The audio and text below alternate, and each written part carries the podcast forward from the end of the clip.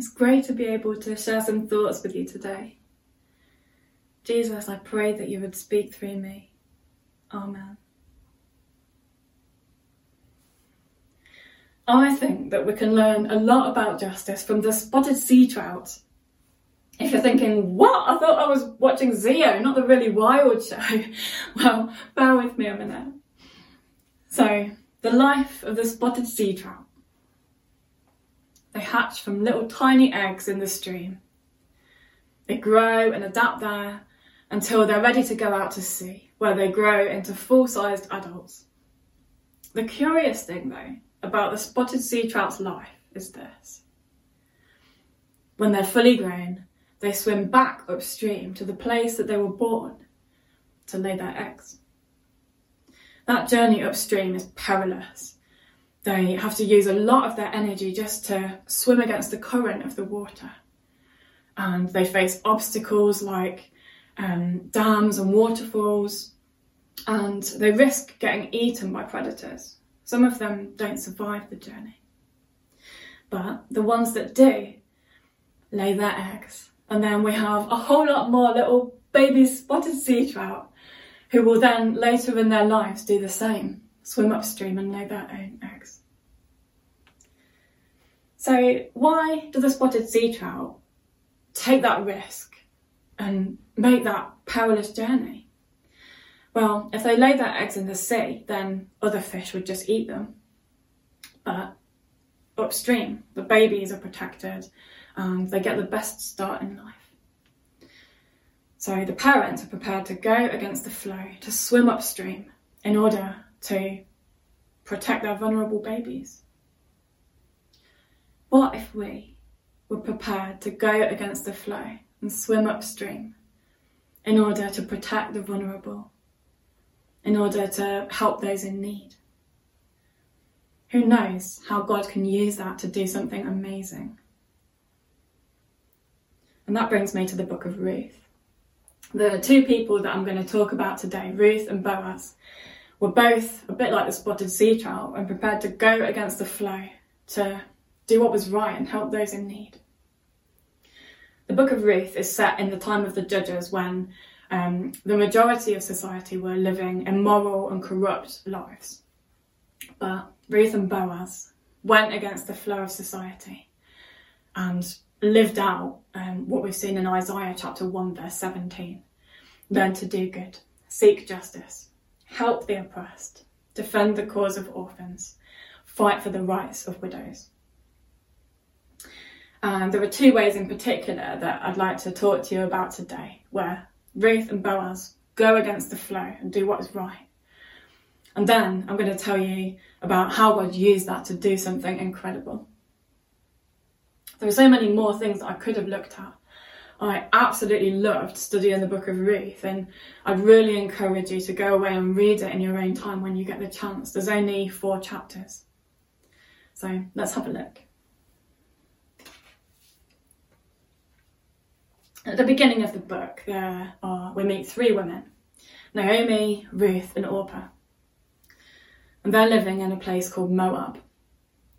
Naomi is originally from Bethlehem. Uh, she got married there, and her husband and her moved to Moab quite a few years ago.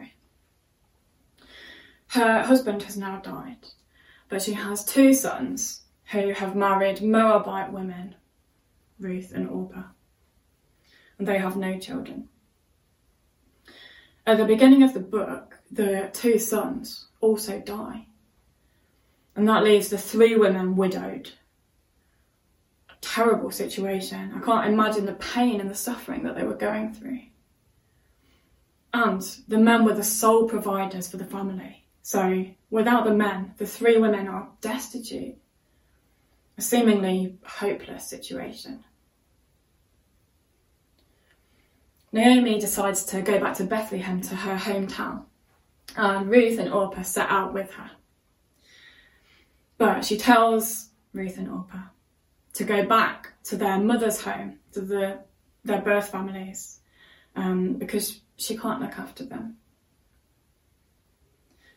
Orpah and Ruth protest and say, No, we're going with you. But Naomi insists, and eventually she convinces Orpah to go back to Moab. Let's pause there for a minute. Ruth has a life changing choice to make. She could go back to her birth family, where she'd be looked after.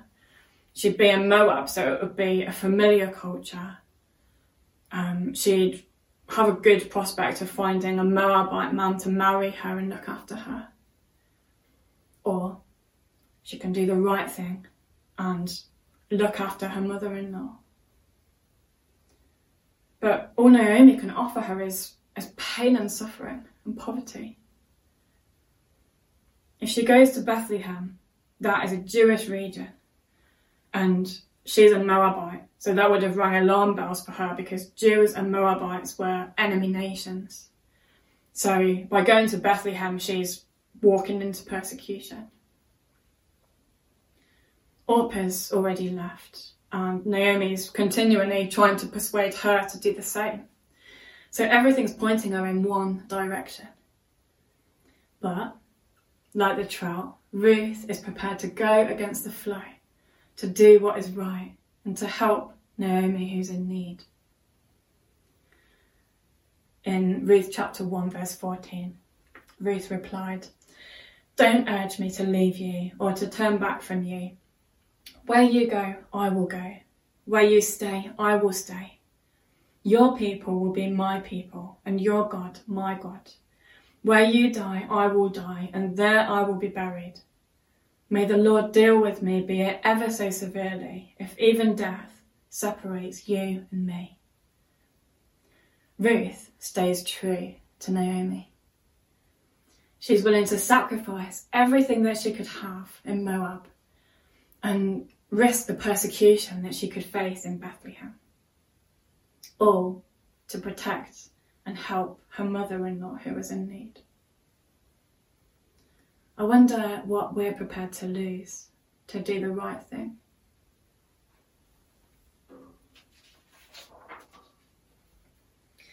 Naomi and Ruth arrive in Bethlehem, and when they get there, the women in Bethlehem recognize Naomi. And Naomi tells them that she feels God has made her life bitter. She's so overwhelmed by grief that she can't see anything good. But Ruth is there in her darkest hour when she needs her the most. Who would have thought that the person to fight for the rights of the widow would be herself a widow? I wonder who you know who's a widow. Maybe literally, or maybe someone who's living in poverty or, or suffering. Maybe someone who no one else notices, or someone who no one else wants to help. And that leads me to the first invitation that I feel Jesus has for us today, which is to seek justice by standing by others when they really need us. Even if it takes sacrifice or it means we have to take risks, to stay true. Cutting to the next scene in the story, it's the time of the harvest in Bethlehem, and Ruth is going out to find food for herself and Naomi.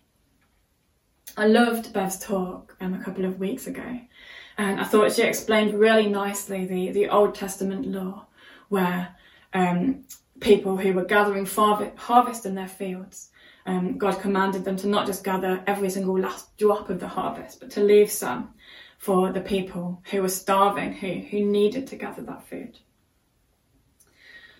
And I feel like it gives us a glimpse into God's heart for those who are living in poverty. Boaz was following that particular law, and in his field there were lots of leftovers that Ruth could gather to eat. So she's in his field, and while she's there, Boaz arrives home and he meets her. He sees her need. He provides her with water, with um, protection. He also invites her round to, to dinner with him and his workers. And he gives her so much food that she can't eat it all. So she has some to take home to Naomi. And if that wasn't enough, he then allows her to not just gather the leftovers from his field, but to gather the harvest as well. Incredible.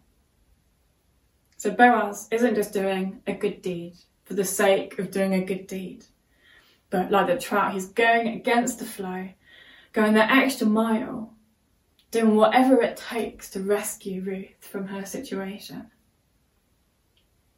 Matthew chapter 5, verse 41 to 42 says, You have heard that it was said, If anyone forces you to go one mile, go with them two miles.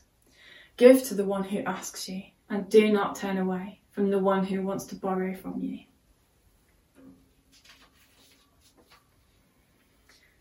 I remember one time when I felt like going one mile was enough.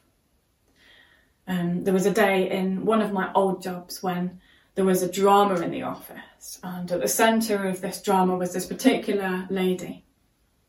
On the outside, I was smiling and polite to her, and on the inside, I was quite annoyed with her. I went to make myself a consolatory cup of tea, and um, on the way back, I saw a cake stall, and I went to buy a cake. I felt God telling me to buy two cakes, one for me and one for this lady. Oh, what a joy! What a delight that would be, O oh Lord, I said. Uh, no, I didn't say that. um, I have to confess, it was more like, uh, seriously, God? And then I repented and I bought two cakes, one for this lady. When I gave it to her, she was bowled over. She just poured out her heart to me. She told, up, told me all about her life at home and how overwhelmed she was feeling and how difficult things were for her. And it just hit me like a ton of bricks that this lady was broken-hearted, and yet earlier all I could feel was annoyed with her. Thank God that He gave me that nudge. And that just taught me the power of, of going the extra mile, even just buying the extra cake, it can really change things. Going back to the book of Ruth, Ruth was moved by Boaz's kindness, and in Ruth chapter 2, verse 10, she bowed down with her face to the ground. She asked him, Why have I found such favour in your eyes that you notice me, a foreigner? Boaz set out to meet Ruth's physical needs, but he ends up making a deep impression on her life. And that brings me to the second invitation that I feel that Jesus has for us today, which is to go the extra mile, to do whatever it takes to rescue someone. So the first invitation was to stay true, and now the second invitation is to rescue.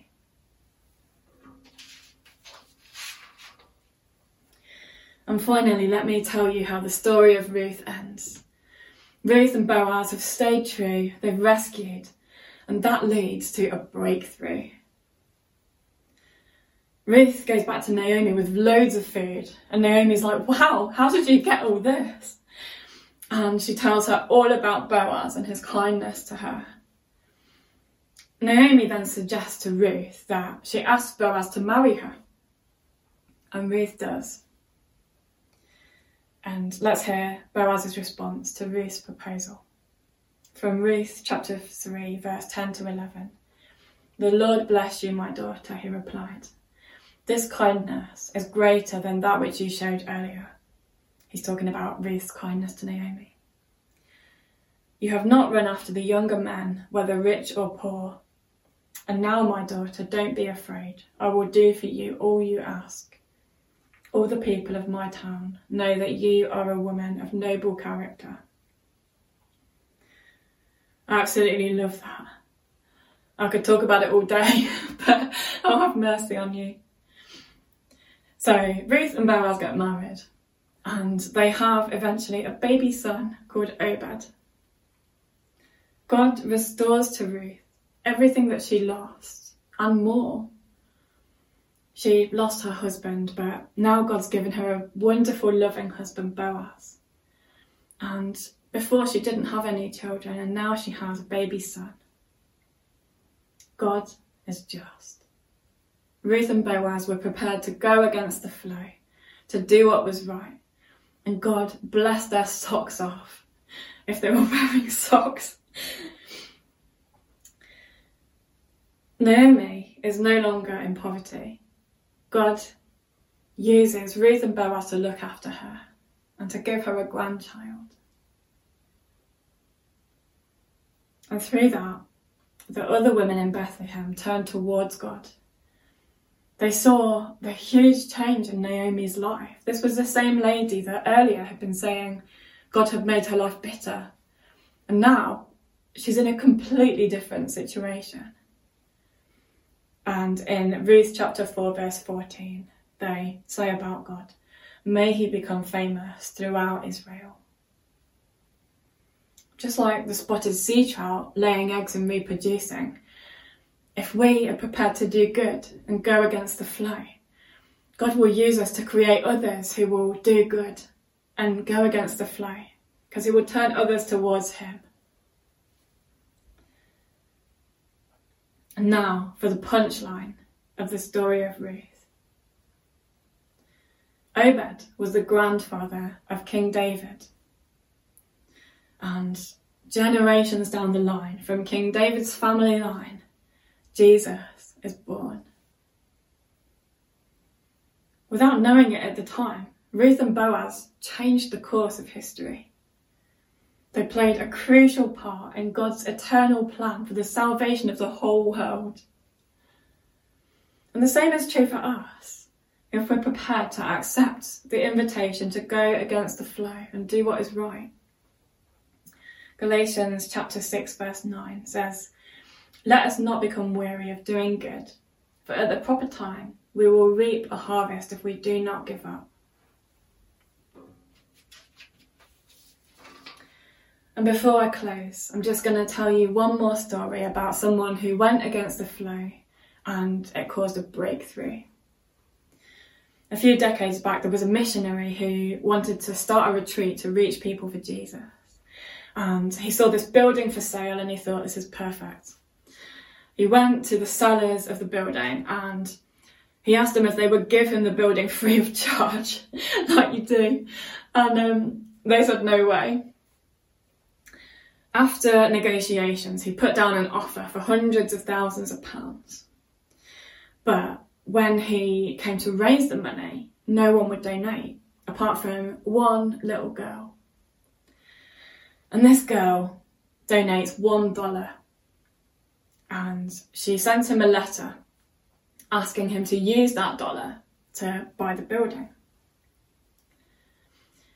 The missionary took that dollar and that letter to the sellers. And the sellers were so touched by the letter that they sold him the building for that one dollar. and since then, over a million people have been to that retreat, and over 150,000 people have given their lives to Jesus there.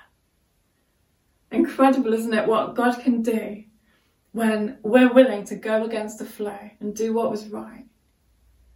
That little girl chose to stay true. She donated to the missionary when no one else would. She was happy to rescue. She gave what she had to, to rescue others. And what a breakthrough there was. Sometimes it's hard to know where to start with these things, but we can start with what we have and grow from there.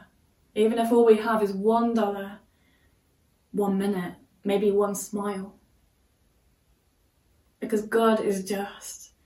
And if we do what's right, if we are prepared to go against the flow, then He will use it to bless us. He'll use it to bless others. He will draw others towards Him. And ultimately, it will have a knock on effect on the whole of eternity. So I hope that we can take a lesson from the spotted sea trout. I hope we can go against the flow to do what is right, like Ruth, like Boaz, and ultimately like Jesus. Let's stay true. Let's rescue. Because if we do, God will use it for a breakthrough. Let's pray. Holy Spirit, please show us how we can live lives of justice, how we can go against the flow. Please show us how to be there for people who really need us.